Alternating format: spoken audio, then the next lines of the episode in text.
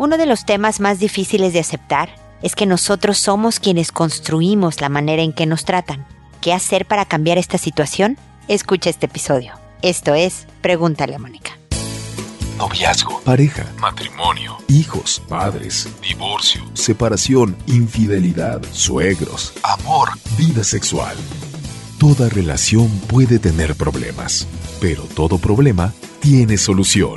Pregúntale a Mónica. Porque tu familia es lo más importante.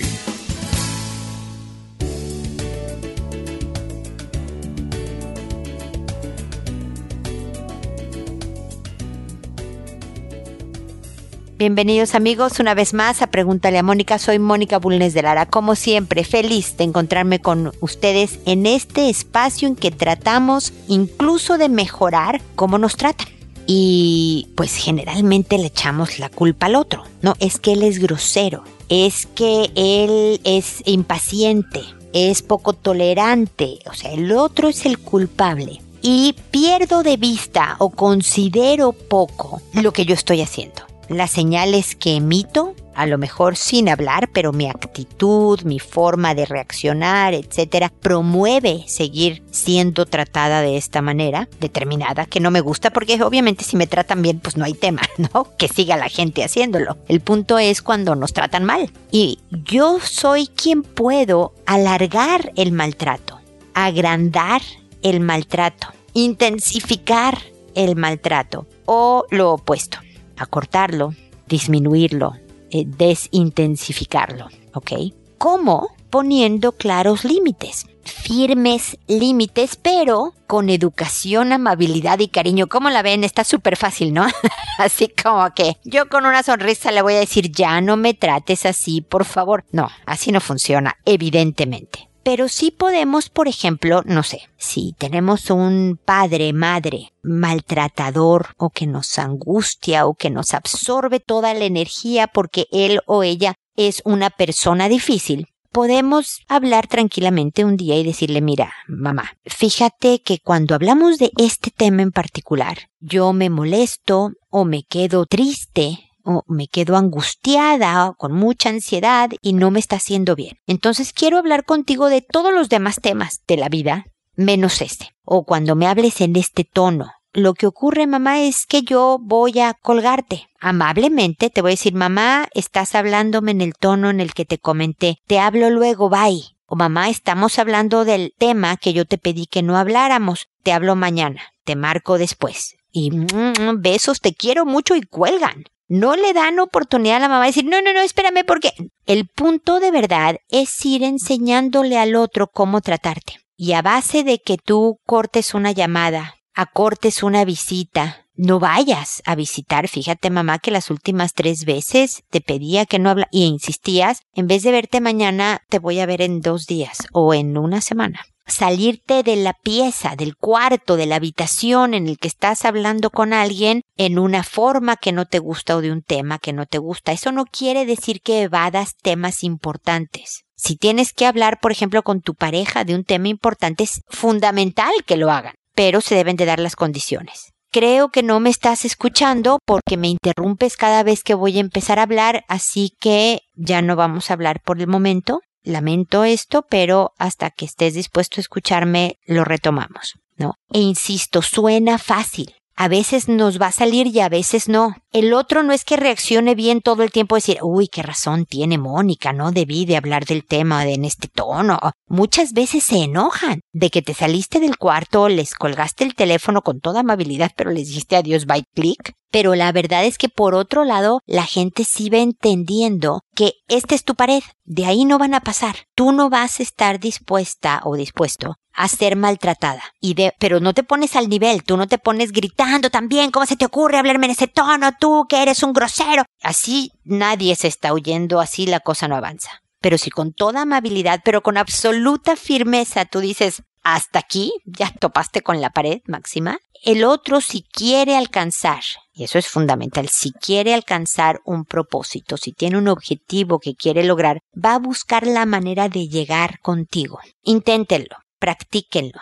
Esto fortalece tu carácter porque tú te estás haciendo respetar al mismo tiempo que estás respetando al otro y de verdad ayuda a mejorar el ambiente general en la vida.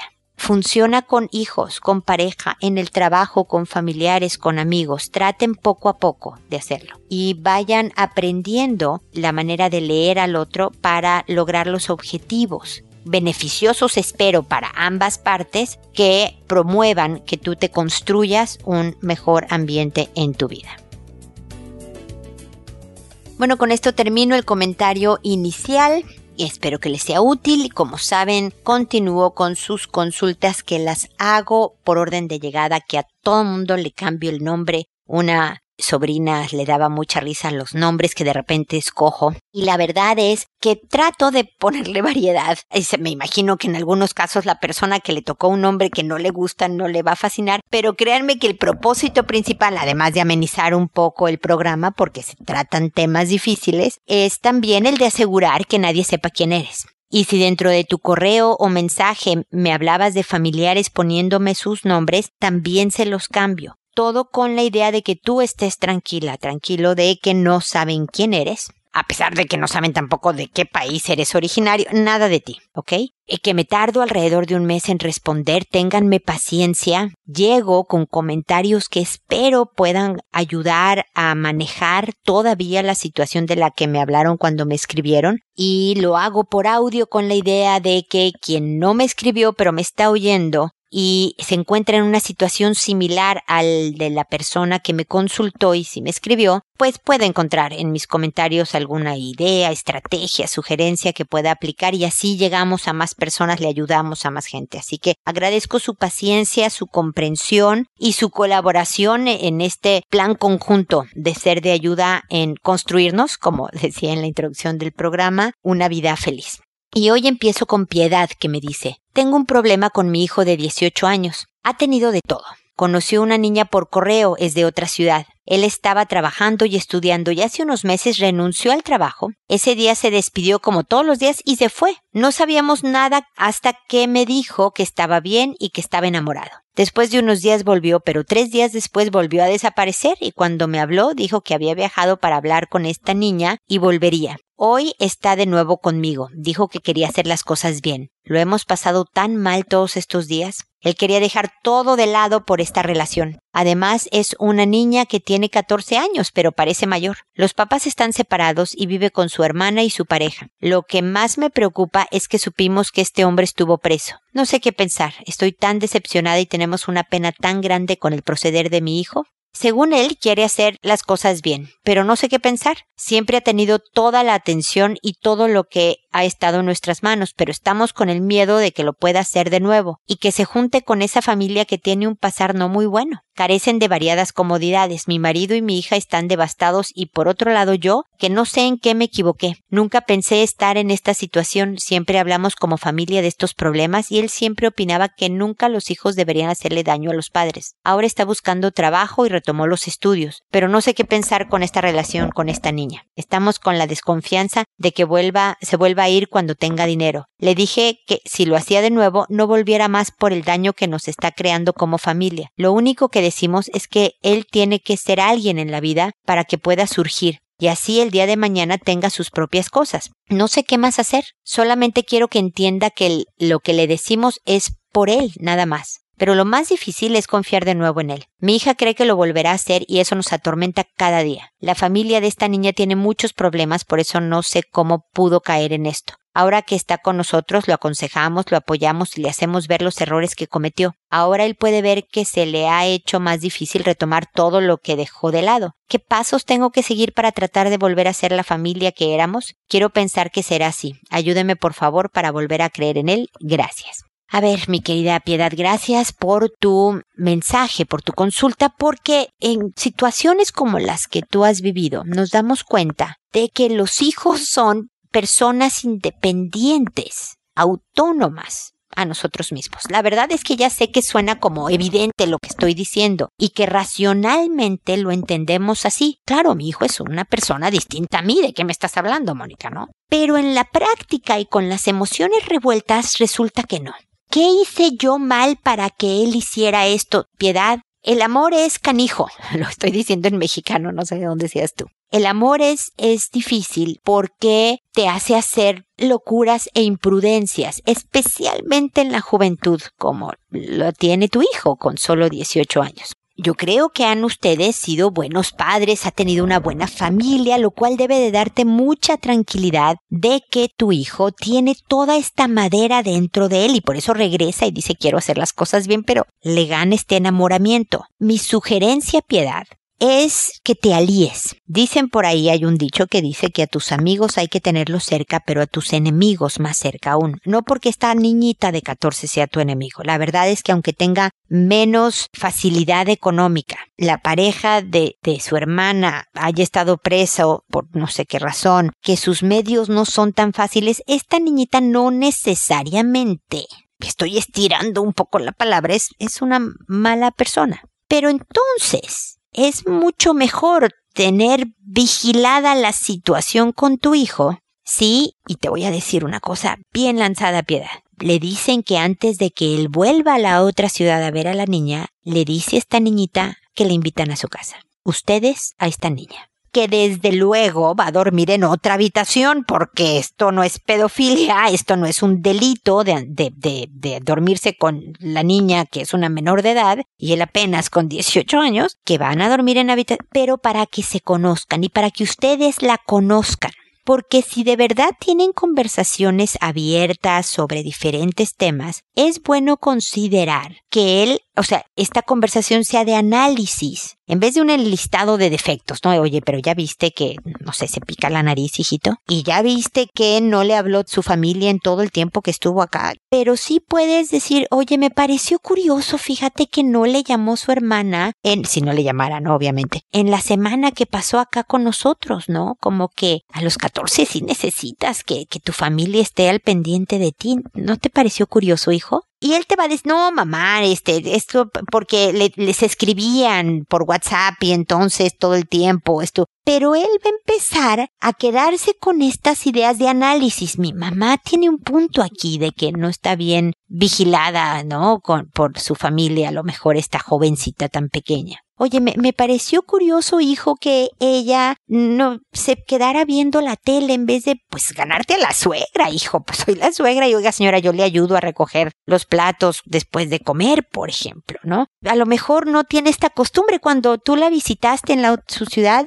¿Quién recogía o cómo ayudaba a ella? Me explico, piedad. O sea, haces un plan de acción porque ya aquí estamos hablando de palabras mayores. Tu hijo de 18 años legalmente es mayor de edad y si va a ganar dinero puede tener toda la capacidad económica para volverse a ir. Y el plan de vida muy sano que ustedes tenían de que tuviera estudios para que saliera adelante, pues no va a suceder si este jovencito le está ganando el amor imprudente, porque está muy bien que te gane el amor, pero no el amor imprudente. ¿No? Entonces ya no es de que, o sea, a menos que efectivamente estés dispuesta a pagar el enorme precio que significa que tu hijo no vuelva a la casa como le dijiste, ni vuelva si lo vuelves a hacer. Si el joven en algún momento termina con la niña, se arrepiente horrible y quisiera volver, y a lo mejor no sienta la confianza de regresar porque mi mamá fue bien clara, me dijo que no volviera, y le cortas esta posibilidad, yo no sugeriría ese camino tan extremo, piedad creo yo que es mejor aliarse y poner a tu otra hija y a tu marido en la misma línea, en decir, a ver, hagamos esto también por el joven que está demandando algo muy distinto a lo que fue mi, mi hija, pues sí, este hijo es distinto a tu hija y tiene otras necesidades de formación y necesitan los papás sacarse de la manga una nueva estrategia para asegurar que se va a convertir en un adulto íntegro, responsable, bla, bla, bla, que es de lo que estamos trabajando los papás para lograr de los hijos. Él no está con el propósito de hacerle daño a sus papás, piedad. No quiere lastimarlos. Él está buscando su camino. A los 18 años es lo que hace uno, que está eligiendo un camino, por decirlo menos, complicado. Sí, definitivamente, y por eso los necesita más. Pero no una, un más controlador inflexible, porque ya estamos hablando de un joven mayor de edad. Ya la conversación es más del tú a tú, aunque ustedes siguen siendo los papás, y de más alianza con estrategia, ¿me explico? Espero que, que, mis comentarios te ayuden, ojalá la cosa vaya mejor y que si sigue el romance, pues cada quien en su ciudad y viéndose eventualmente hasta, o sea, las estadísticas indican que la probabilidad mayor es que tu hijo no dure con esta niña. Y si le sumas distancia y demás, en cuanto tu hijo siga madurando, yo creo que el rompimiento es lo más seguro. Puede que nos ocurra, ya sabes que con los seres humanos uno nunca sabe, pero va a aprender muchas cosas muy valiosas para su vida de toda esta experiencia, especialmente si cuenta con el apoyo, la compañía, la guía de sus padres en una especie de alianza formadora. ¿Ok? Espero de todas maneras que sigamos en contacto, Piedad, para cualquier punto adicional que quieras hablar de este caso o de algún otro que tengas pendiente. Ahora es el turno de Serena que nos dice buenas tardes. Tengo la sensación que el sobrino de mi esposo, que se la pasa con mis hijos en las tardes, ha vivido o ha pasado alguna experiencia de abuso, pues intentó en una ocasión tocar por medio de un juego a mi hija y a su prima, y no quiero que esta sea una mala influencia en mis hijos, pues hoy mi hijo de seis años tenía curiosidad que la prima le tocara el pene y él nunca había tenido este tipo de comportamientos. Mis dos hijos me contaron, ellos me dicen que las cosas porque yo les hablo de su cuerpo que es un tesoro pues muy bien, Serena, de que definitivamente desde muy pequeños les enseñes la importancia de cuidar el cuerpo propio y ajeno, de valorarlo y respetarlo. Eso es, es una buena educación. No me dices la edad de tu sobrino, desafortunadamente, también es un parámetro importante para poder evaluar su comportamiento. No, no puedo asegurar, como tú tampoco obviamente, y así me lo indicas, porque me dices que tienes la sensación nada más, no me lo das por sentado, de que has sufrido algún tipo de experiencia de abuso. Lo que sí te puedo decir es que a los seis años hay conductas de este tipo en los niños y niñas porque están tratando de conocer su cuerpo, conocer el cuerpo ajeno y la vida real, la vida de los adultos, pero su investigación no es sexualizada como la de un adulto, ¿ok? Obviamente lo que dijo tu hijo pidiéndole a la prima, oye, toca mis genitales, no es correcto. A pesar de que es normal en su etapa hacer este tipo de exploración, tampoco me dices la edad de la prima, que también me ayuda para evaluar la situación, pero no importa, te voy a decir los parámetros generales. Si la prima es más o menos de la edad de tu hijo, lo que están haciendo se llama experimentación. Y aunque es normal propio de esta etapa, averiguar a ver cuál es el cuerpo de la mujer, cuál es el del hombre, a ver, tócame, a ver qué se siente, a ver, yo te toco. De todas maneras requiere de formación, es decir, de que sus papás le digan, no te atrevas a volverlo a hacer, esto no se hace, jamás a los seis años, menos con la prima. ¿Tienes curiosidad? Investigamos juntos. Vienes, me preguntas a mí, le preguntas a tu papá y demás. Actuar en estas curiosidades no es bueno para ti físicamente ni para ti emocionalmente y tampoco para la prima. Y tenemos que cuidar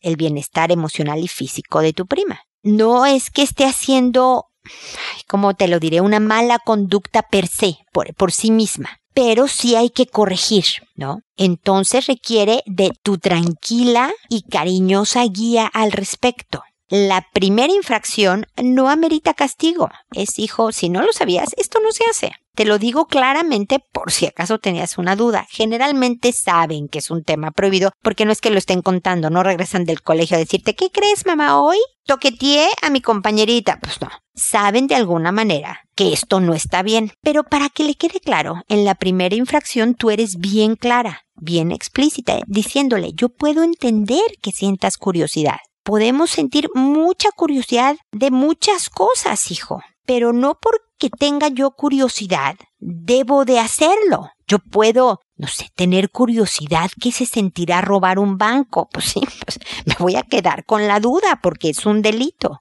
bueno, esto no está bien y aunque tú tengas mucha curiosidad, te tienes que quedar con la duda. O puedes resolverla de otra manera, como preguntándome a mí o a tu papá, oye, ¿cómo es el cuerpo? ¿Qué se siente tú cuando eras de mi edad? ¿Qué hacías? Y no hay problema, Serena. Y cuando ven a los papás hablar tan tranquila y abiertamente, los hijos saben que cuentan con ese apoyo y saben que en alguna situación extraña van a estar más abiertos a contarte. Cuando estás más amenazadora, cómo se te ocurre, qué mal, y, también cuando nos enfocamos en el primo, ¿no? O sea, yo si te fijas, mi respuesta siguió absolutamente en responderte cómo le debes manejarlo de tu hijo porque el primo es una situación aparte. Si le, se le ocurrió la idea a tu hijo del primo, entonces le puedes decir, te van a dar ideas los primos, los compañeros de eh, la escuela, gente, tú no sigues lo que tú sabes que está mal porque te vas a sentir mal contigo misma. Si es necesario hablar con los papás del primo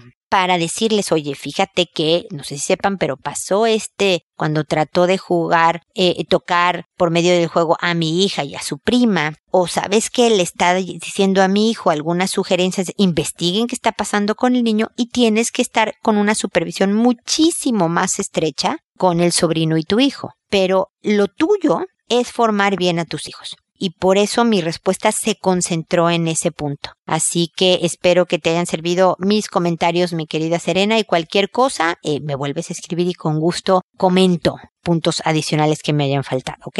Tomasa, por otro lado, me dice, hola Moni, hoy siento que perdí algo. No sé si un poco de cordura, de control, de amor. Vito siempre me reclama que lo humillo ante Alan, porque dice que hago todo por hacer lo que yo quiero sin importar lo que él dice. Ejemplos. Cuando era muy bebé Alan, Vito casi no le ponía crema en el cuerpo y yo llegaba y le ponía más. Yo lo hacía porque Alan tiene neurodermatitis, dicho por el doctor, y necesita mucha crema. Alan nunca ha creído que tenga eso y por eso cree que no la necesita. Dejé de hacerlo y antes de dormirlo le ponía más. Cuando Alan se cae y llora, me busca. Yo no tengo corazón para decir, ahí está tu papá, no vengas conmigo. Y Vito quiere que haga eso. Él solo le dice ya, levántate, no pasa nada. Pero si me busca, yo no puedo darle la espalda. Sé que hablaste en un episodio que estas dos visiones lo hacen fuerte. Hoy fuimos al observatorio y estaba fresco. Yo llegué a donde estaban ellos y le pregunté a Alan si tenía frío y dijo que sí. Le puse la chamarra y Vito se enojó muchísimo. Pero lo peor es que cuando Alan se acercaba a él, literal, se quitaba y lo empujaba y le decía, yo no te voy a cuidar, vete con tu mamá. Alan preguntaba por qué y decía, pues no sé, pregúntale a ella. ¿Por qué me trata así? Yo quería matarlo. ¿Cómo le dice eso? Y le pedí que dejara de hablarle así, pero me decía, pues tú llévatelo. Ya en casa y mientras Alan tomaba siesta me dijo que yo seguía afectándolo y que ya no podía más. Como siempre decía que mis explicaciones eran solo para arreglar todo, para yo quedar bien. Moni, sé que no tengo muchas ocupaciones más que mi hijo, pero te juro que no tengo en mente arruinarle la vida. Decidí por el bien de Alan salir los tres, pero no decir nada.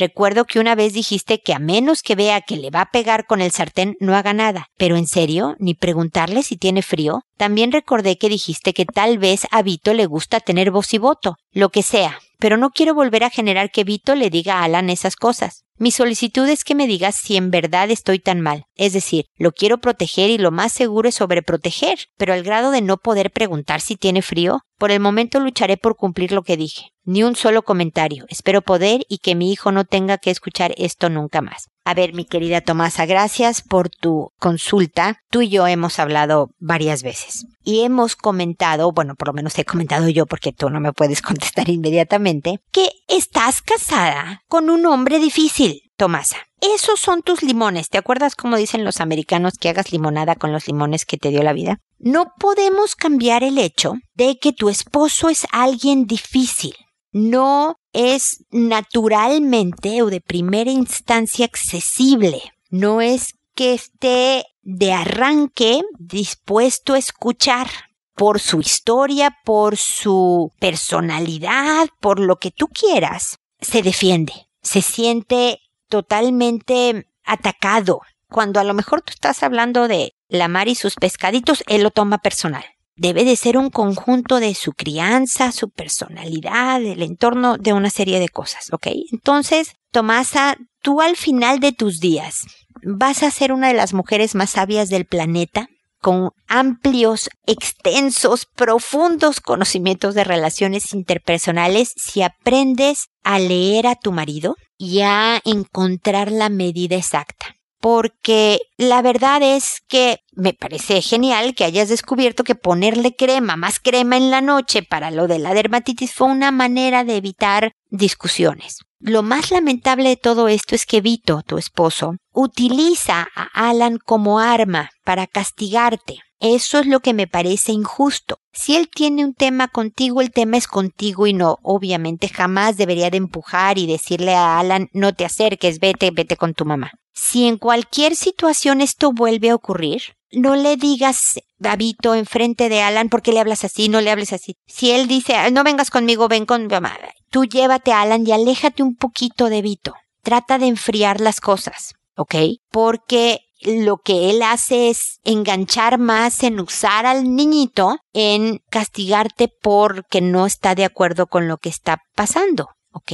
Yo creo que va a ser muy difícil, pero tú lo conoces más que nadie, Tomasa. Tú sabes quién es Vito. Y pudieras saber en qué momento del día en qué momento de su estar ustedes dos, de su relación, en qué tono de voz y con qué palabras Vito te escucha más, para que en esa oportunidad tú aproveches y le digas, oye, cuando yo crea que Alan tiene frío y tú estás presente y no quieras que yo le pregunte si tiene frío, ¿cómo podemos saber si el niño, que es chiquito y no sabe definir, oye, pásenme un suéter, me estoy velando, o te digo a ti, oye, pregúntale si tiene frío, o nada más dejamos que se enfríe. A ver si puedes abrir una conversación, porque no es en sí el ponerle el suéter o no, porque si hacía frío, es el que tú sepas cuál es la expectativa, por lo menos entender qué trae él en la cabeza a la hora de que tú haces estas preguntas. Yo sé que su visión es de que lo está sobreprotegiendo,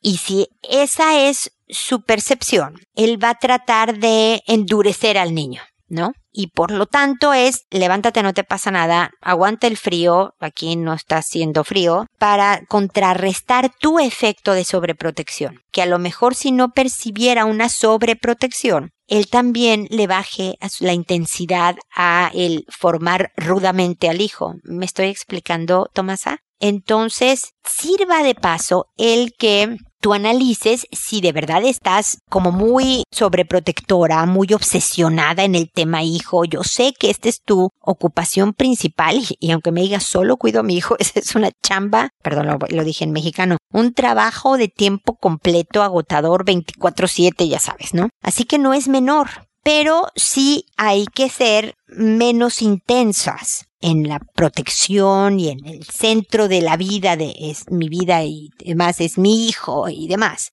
De tal manera que también efectivamente Alan pueda aprovechar las ventajas de un papá con una visión del mundo muy distinta. Y repito y sostengo, yo digo que este papá que dice levántate no pasó nada, ayuda al hijo aprender unas lecciones, mientras que la mamá le dice, oye hijito, sí, cuidado, no llores, tarará, aprende otras lecciones y eso complementa su educación, ¿ok?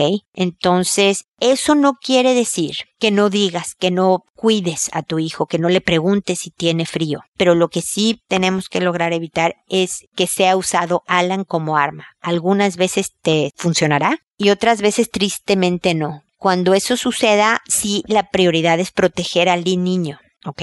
Espero también que tu esposo poco a poco entienda y valore lo que tú aportas. Yo creo que lo sabe, pero por alguna razón de personalidad le cuesta trabajo exteriorizarlo. Entonces, bueno, espero te hayan ayudado mis comentarios, Tomasa. No la tienes fácil, pero sabes que cuentas conmigo para apoyarte, comentarte y darte sugerencias y sobre todo echarte porras, hacerte barra. Ya veo, ya ves que vivo en Chile, tengo que hablar también como sudamericano para que la cosa mejore con tu familia, ¿ok? Ánimo, y de verdad, de verdad vendrán tiempos mejores, especialmente si tú aplicas todos tus conocimientos que ya tienes en esta personalidad complicadona que tienes por marido, ¿ok? Seguimos en contacto.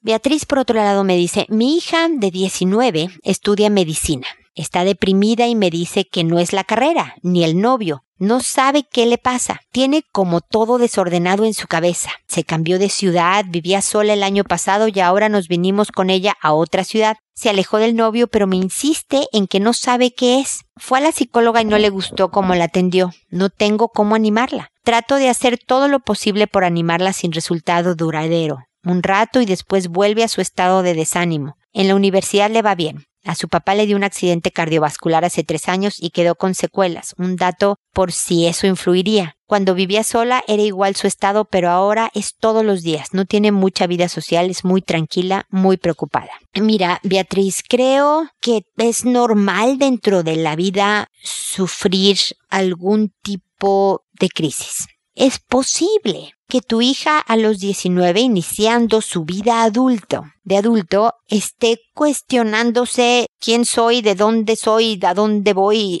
etcétera, ¿no? Y esto nos desanima a veces por no estar con la certeza que en realidad nunca la tenemos, de tener el rumbo claro, de saber perfectamente quién soy, hacia dónde voy en la vida y, ¿no? Eso siempre nos da un dejo de tristeza. Pero yo creo también, y me gustaría, Beatriz, si estás de acuerdo, que pongas a tu hija a escuchar eh, mi respuesta a tu consulta, porque pues ella ya es una mujer de edad eh, adulta. No estamos dando su nombre ni el tuyo, así que está resguardado toda su historia. Y creo que es importante en este proceso de la adolescencia y que ella ya está terminando, el conocerse es fundamental saber qué es lo bueno mío, qué es lo malo mío, qué es lo que tengo que trabajar para controlar porque me obstaculiza en mis objetivos y qué es lo que tengo que potenciar.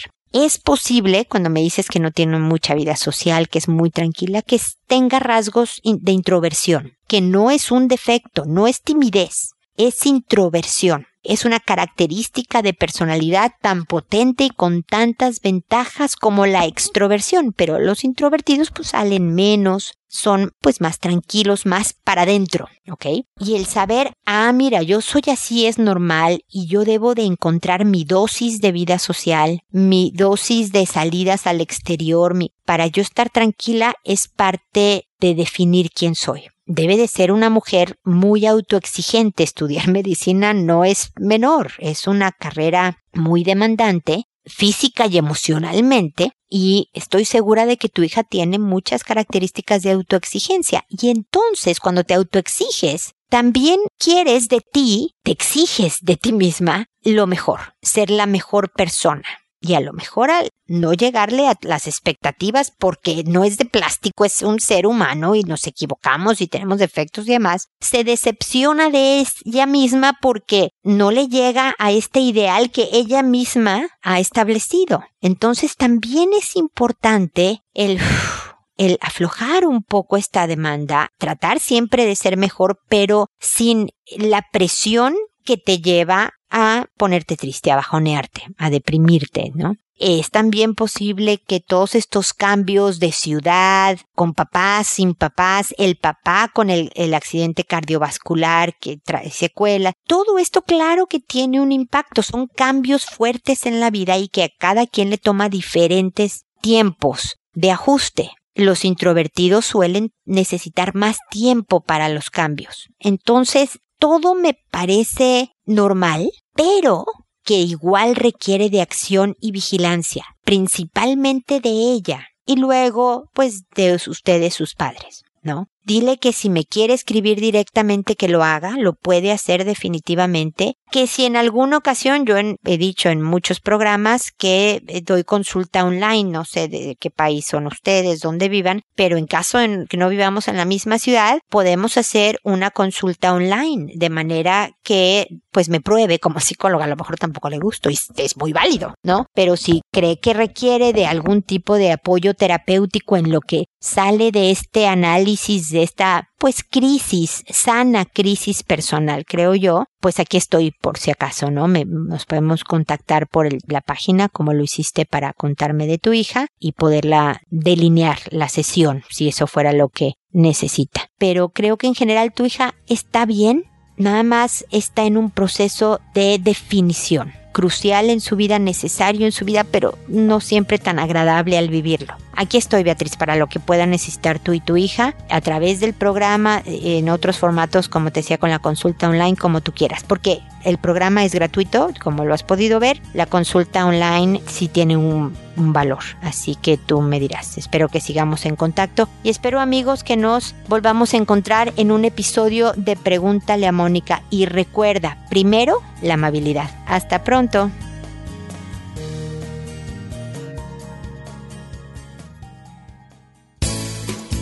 ¿Problemas en tus relaciones? No te preocupes, manda tu caso, juntos encontraremos la solución. www.preguntaleamónica.com Recuerda que tu familia es lo más importante.